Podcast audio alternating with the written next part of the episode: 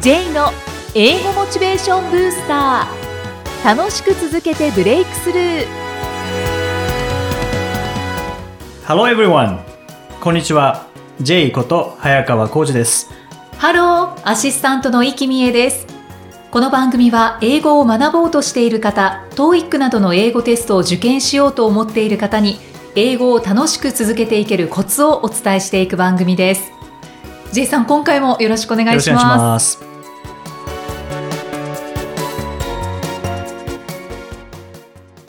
さあ今回のテーマは何でしょうか、はい。今回は、略語で学ぶ英語。おおなんか楽しそうですね、ん例えば SNS とか、うん ETC とか、USB とか、あー結構略語で使いますよね。はいで、実は、よく使うのに何の略かよくわかんないっていう。そうですね。ありますよねでも、意外と重要な単語。例えば、トイックで出てくるような単語が入っていたりとか、ってっていいうふうにするの。で、はい。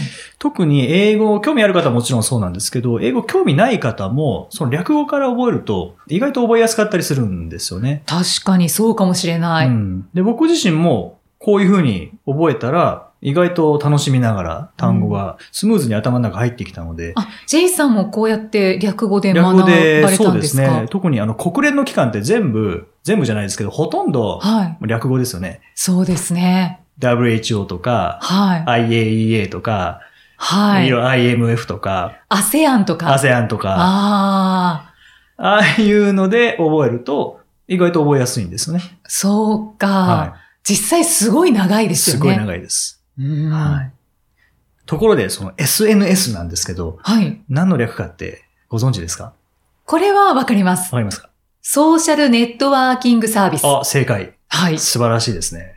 ソーシャルネットワーキングサービスですね。何か気になる略語ってありますか、イキさん。うーん。まあ、じゃあ先ほどの ETC。 ETC。ETC、これ難しいですけどね。はい。日本語で言うと、自動料金収受システム。 ちょっとあ余んまり計よくわわかららなくなっちゃいましたですね。。ETC の方がメジャーですね。そうですよね。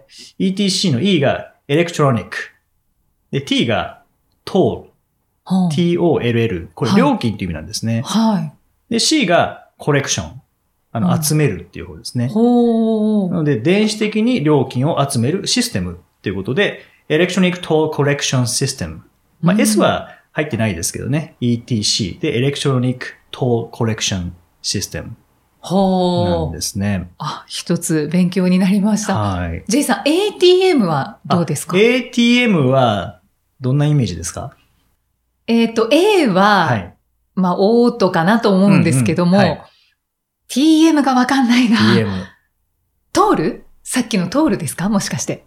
あれ、料金払わないですよね、ATM で。あ、そっか、払わないですね。はい間違うんですね。あ、料金を払うっていう意味なんでそうすでね、すね。通るは。料料金っていう意味ですね。はあ、い。料金。料金。あ、そっか、そっか。ええヒントはないですかヒントは、銀行員のことをこういうふうに呼びます。ええ銀行員、銀行員。はい。M の方が楽ですかね。 M、はい。マン。人いますか ATM もう、あれは人ではなくて全然ダメ。 機械なので、あ、はいはいはい、マシーンですね。マシンそうですねはい。はい。で、T がテラーっていうんですね。テラーああ、聞いたことあります。はい。なので、automated、もしくは automatic teller machine。オートマティック、テラー。テラーマシーン。はい。で、現金自動預け払い機っていう感じですかね。はい、ははい。もう他にもいろんなのありますよね。例えばニュース見ててよく出てくるのが EEZ ってありますよね。ああ、聞いたことありますはね。い。排他的経済水域はい、っていうはいや。つなんですけども、まあなかなかいいニュースでは出てこないですけどね。この EEZ、なんで EEZ っていちいち言うのかよくわからないですけども、そうですね。はい。最近よく言いますよね。排他的なんとかの方が、うんなんか耳馴染みはありますね。そうですよねで。社会でも勉強しましたからね。あ、そうですね。うん。でもこの排他的経済水域 EEZ っていうのは、エクスクルーシブエコノミックゾーン。エクスクルーシブっていうのが排他的っていう意味で、エコノミックが経済。で、ゾーンがまあエリアみたいなものですよね。うんうん、ここでは水域って訳されてますけども。うんで、このエクスクルーシブというのは意外と TOEIC でも重要な単語で、そうですか。はい、排他的な契約っていうと独占契約のことなんですね。ほーエクスクルーシブコントラクトとか言ったりするんですけども、はいで、このエクスクルーシブは文法用語で言うと形容詞っていうやつなんですけど、うんこれの動詞がエクスクルードって言って、排他するっていう、うん排除するっていう意味なんですよね。うんうん。その逆、X っていうのは外っていう意味なんですけど、はい逆は in なんですね、中。はい。インクルードって聞いたことありますかあります。含むっていう意味なんですけども、はい。まあ中ですよね、含むなので。はい。で、外がエクスクルード。うんで意外と勉強もしやすいんそうでですね。すよね。はいわ。かりやすい。あと、実は TOEIC。これも略語なんですよね。みたいですね。はいでも全然わかりません。はい。 t がテスト、あー o が of、はい。で e が English、テスト of English、はでい。英語のテスト。で、for international communication。国際コミュニケーションのための英語のテストはってい。いうのが、Test of English for International Communication。これをうん略して TOEIC と呼んでます。なるほど。はいテストオブ English English for はい International Communication。そうなんですね。うんはい。あと、まあ、国連の機関で言えば、WHO でありますよね。はい世界保健機関。これが World Health Organization。うんまあ、そのままですね。世界保健機関ですね。ちなみに、DHC ってはい。何の略かご存知ですかあの、化粧品会社ですよね。はい。えーっと、なんとかヘルスカンパニだと思うんですけどー。ね。はい。これ実は日本語なんですよね。 あ、そうなんですかはい、D が大学、はい。 H が翻訳、はい。 C がセンター。なん大と学翻訳センタなんと、NHK みたいー。な。 NHK みたいな。まさかの日本語ってい う。びっくりですね。大学翻訳センターなのに化粧品っていう。不思議です不ね。思議ですね。はあ、まあ事業拡大していったんでしょうね。ということでですね。はい。いや、いろいろ略語はありますうね。ん。まあ最後は日本語だ日本っ語だたっってたっていういう。そうですオね。チですけれども。はいはい。もう他にもいろいろあるので、ぜひ思いついたものをどんどん調べていただいて、ああ、こういう意味なんだっていうのがわかりますからね。そのそ中うでにすね意外と重要な単語が入ってたりうんうんしますので、例えば LED とかですね。よく使いますよね。 LED。はい。とかそうですね。あとは、LAN、無線 LAN の LAN っていうのも、実は略語だったりするんですよね。ああ、USB は私よく使うんですけれど、何の略かっていうのは、それはやっぱ調べて、調べてみてください見てはいその方が学べますね。そうですね。はいあとは、まあ、最近新聞なんかでも IoT っていうのが出てきたりしますけどね。うんもののインターネットっていうふうに訳されますけども、もうこれも略語なんですね。うんうんうんぜひそれを見るたびに確認していただくと、単語力も増えます。英語で名言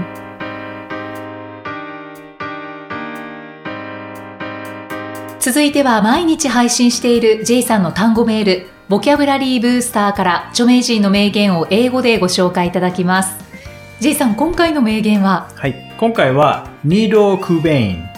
まあ、ニード・キューベイン、クーベインさんですかね。はいこの方の言葉です。Your present circumstances don't determine where you can go.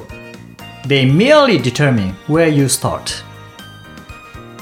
もう一回いきます。Your present circumstances don't determine where you can go. They merely determine where you start. Go スタートがそなうんでかすね最後の方に来ましたねはい。日本語訳が、あなたの現在の環境によってどこに行けるかが決まるのではない。現在の環境は単にどこからスタートするかが決まるだけである。うーんどこに行けるかが決まるのではないはい。スタートするかが決まるだけそうですね。ゴール地点は決まってないということですね。スタート地点だけ決まっていて、うんゴールはあとは取り組み次第でどこにでも行けるとうんいう感じですかね。まあ確かに今の環境っていうのはスタート地点がここだっていうだけですからね、取り組み方によっては3メートルぐらいしか行けないかもしれないし、はい3キロ行けるかもしれないし300キロ行けるかもしれないですもんうね、んこういった名言を J さんは選んで、はいで毎日配信されているわけですよね。そうですねで。すからこれ J さん自身もですしやっぱりそのメールをもらってる受信してる人たちもいつもモチベーション上がりますね。そうですね。結構、あの、単語はスキップして名言だけ読んでますっていう方もああいそらうっですしゃいますね。ははい。そうですね名言ですからやっぱりここでぐっと上がりますい。ね。そうですね。時々、あの、今日のはすっごい響きましたっていう感想を送ってくる方もいらっしゃいますけどね。そうですか、はいでこの中で、まあ、単語を学ぶわけですよね。そうですね。名言から単語学んだり、英語学ぶってやっぱいいですね。そうですね入りやすいですね。入りやすいです。で名言なので、センテンス、文ですからね。はい、そこに文法も入ってるので、うーん名言から英語を学ぶっていうのは一つモチベーションも上げながら英語力も上がっていくっていう素晴らしい、一石二鳥ですからねそうですね。はい J's Topics さあ、このコーナーでは J さんにまつわるあれこれをお話しいただきます。J さん、今回のトピックスは何でしょうか今回は悩んだ時の解決法ほう、J さんの解決法です僕のか。解決法ですぜだひ聞かかせてら全員くだにさい対して役に立つかどうかは分かんないですいやーでもきっとヒントになりますなよりますかね。ね僕は悩んだ時って悩み続けるのもいいんですけど悩み続けるってあんまり生産的じゃないですよねだから本読むんですよねいつもでもう読む本決まっていてはい。あの野村克也さん野村監督の本をいつも読みますあ悩んだ時は必ず、必ノずムさんはいの同じ本ですか、同じ本ではないですけど野村監督が書いた本を読みますねへーやっぱ野村監督は弱者の戦略というか、はい。まあ弱いチームで戦っていて、どうやって強くするかっていうところを徹底的に考えた人なんですようね。んだから感覚で上手にできる人ってやっぱいいますけどね。僕ははいそのタイプじゃないので、やっぱりちゃんと考えて伸ばしていかないと伸びないんですよね。うんで、それがなんとなく伝わってくるのがやっぱ野村監督の本なので、今の状況を打破するにはどうしたらいいかっていうのはもちろん、あの、ダイレクトにそんなことは書いてないですけどね。はい。でもその野球の話とか生き方の話とかを読むとなんかヒントになるんですよね。その仕組みというか、はい。やり方を。やり方。やっぱ考えて、このためにこういうことをするとか、このためにこう考えるっていうのが書かれているので、うんうんやっぱそう再現性があるんですよね。実行しやすいようなことが書かれてるんですかそうですね。ううんん。だから僕は今の仕事できているのって、もちろんいろんな方のおかげでいろんな仕事いただいたりはしてますけれども、はい。まあ野村監督の本に出会わなかったら、今の仕事は選んでないと思いますね。そうなんですね。はいええとっても重要ですね。重要です。ターニング監ポイントの。そうなんですよ。野村監督が楽天の監督をしたのって2006年から2009年ぐらいなんですよね。で僕、その辺ってすごい悩んでた時で、うん野村監督の本ばっかり読んでましたね。そうなんですね。はもう具体的なことが書かれているから、まあ、実際に、じゃあこういうやり方うでん。自分もやってみようっていうことが、まあ、もう具体的にわかるわけですよね。わかるそうですね。ああ、そういう本に出会えるっていいですうね。ん。だから僕今部屋に野村監督の写真飾ってますからね。そうですか。はい。なんか神様のような。神様です ね。神様です。初詣はいかないけど、飲む詣はしますね。はいそうなんですね、はいお家で。お家で。へえ。野村元監督の本、ね気になった方、ぜひ読んでみてください。私も読んでみまぜす。ひ。B 型ですから同じ。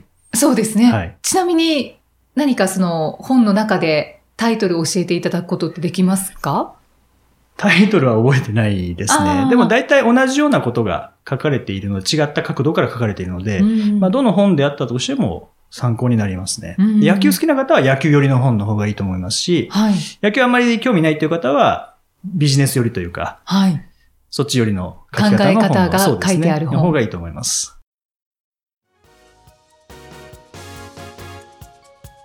第41回お送りしてまいりました。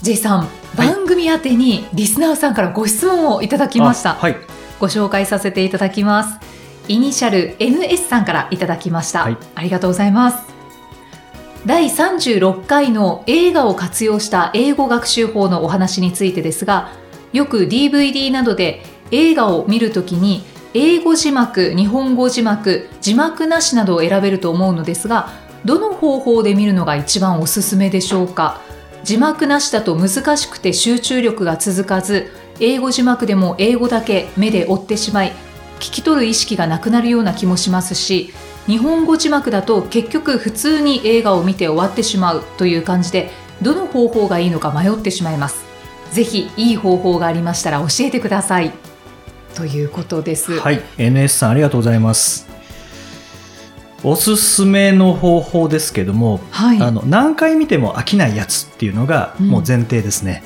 映画楽しむために見るのではなくて英語の学習のために見る場合はもうすでにストーリー知っているものはいを使えば、日本語字幕出さなくてももうストーリー知ってますからねあそうですね英語字幕を出すところからスタートもできますし、うんうんでも英語はわかるっていうは場合は字幕なしでもいいと思います、いうんうんはいでそうじゃなくて別に好きな映画は今はないんだでこれからできれば何か映画を使っていきたいなという方はまず普通に楽しんでくださいもうはい日本語字幕でいいので、はいはい普通に映画を楽しんでで全部を学習に使おうとするとやっぱ90分とか2時間とかになってしまうのでなんかここのシーン面白かったなっていうところだけもう一回見るときに英語字幕にしてみるとかう、んうんで英語字幕、まあ、字幕だけ見ることになりますけどもその後で今度字幕を消してみるっていうふうに段階的にまず日本語を英語にしてで英語を今度は消して音だけを頼りに理解するっていうふうにすると意外と取り組みやすいと思うんですね、うん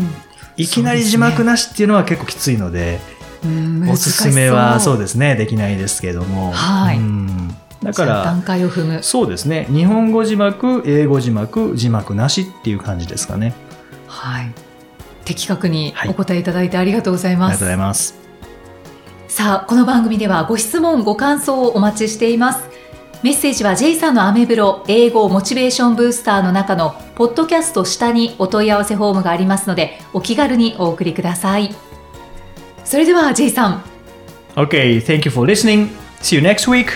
バイバイバイバイこの番組は提供株式会社ラーニングコネクションズプロデュースキクタスナレーション生きみえでお送りしました。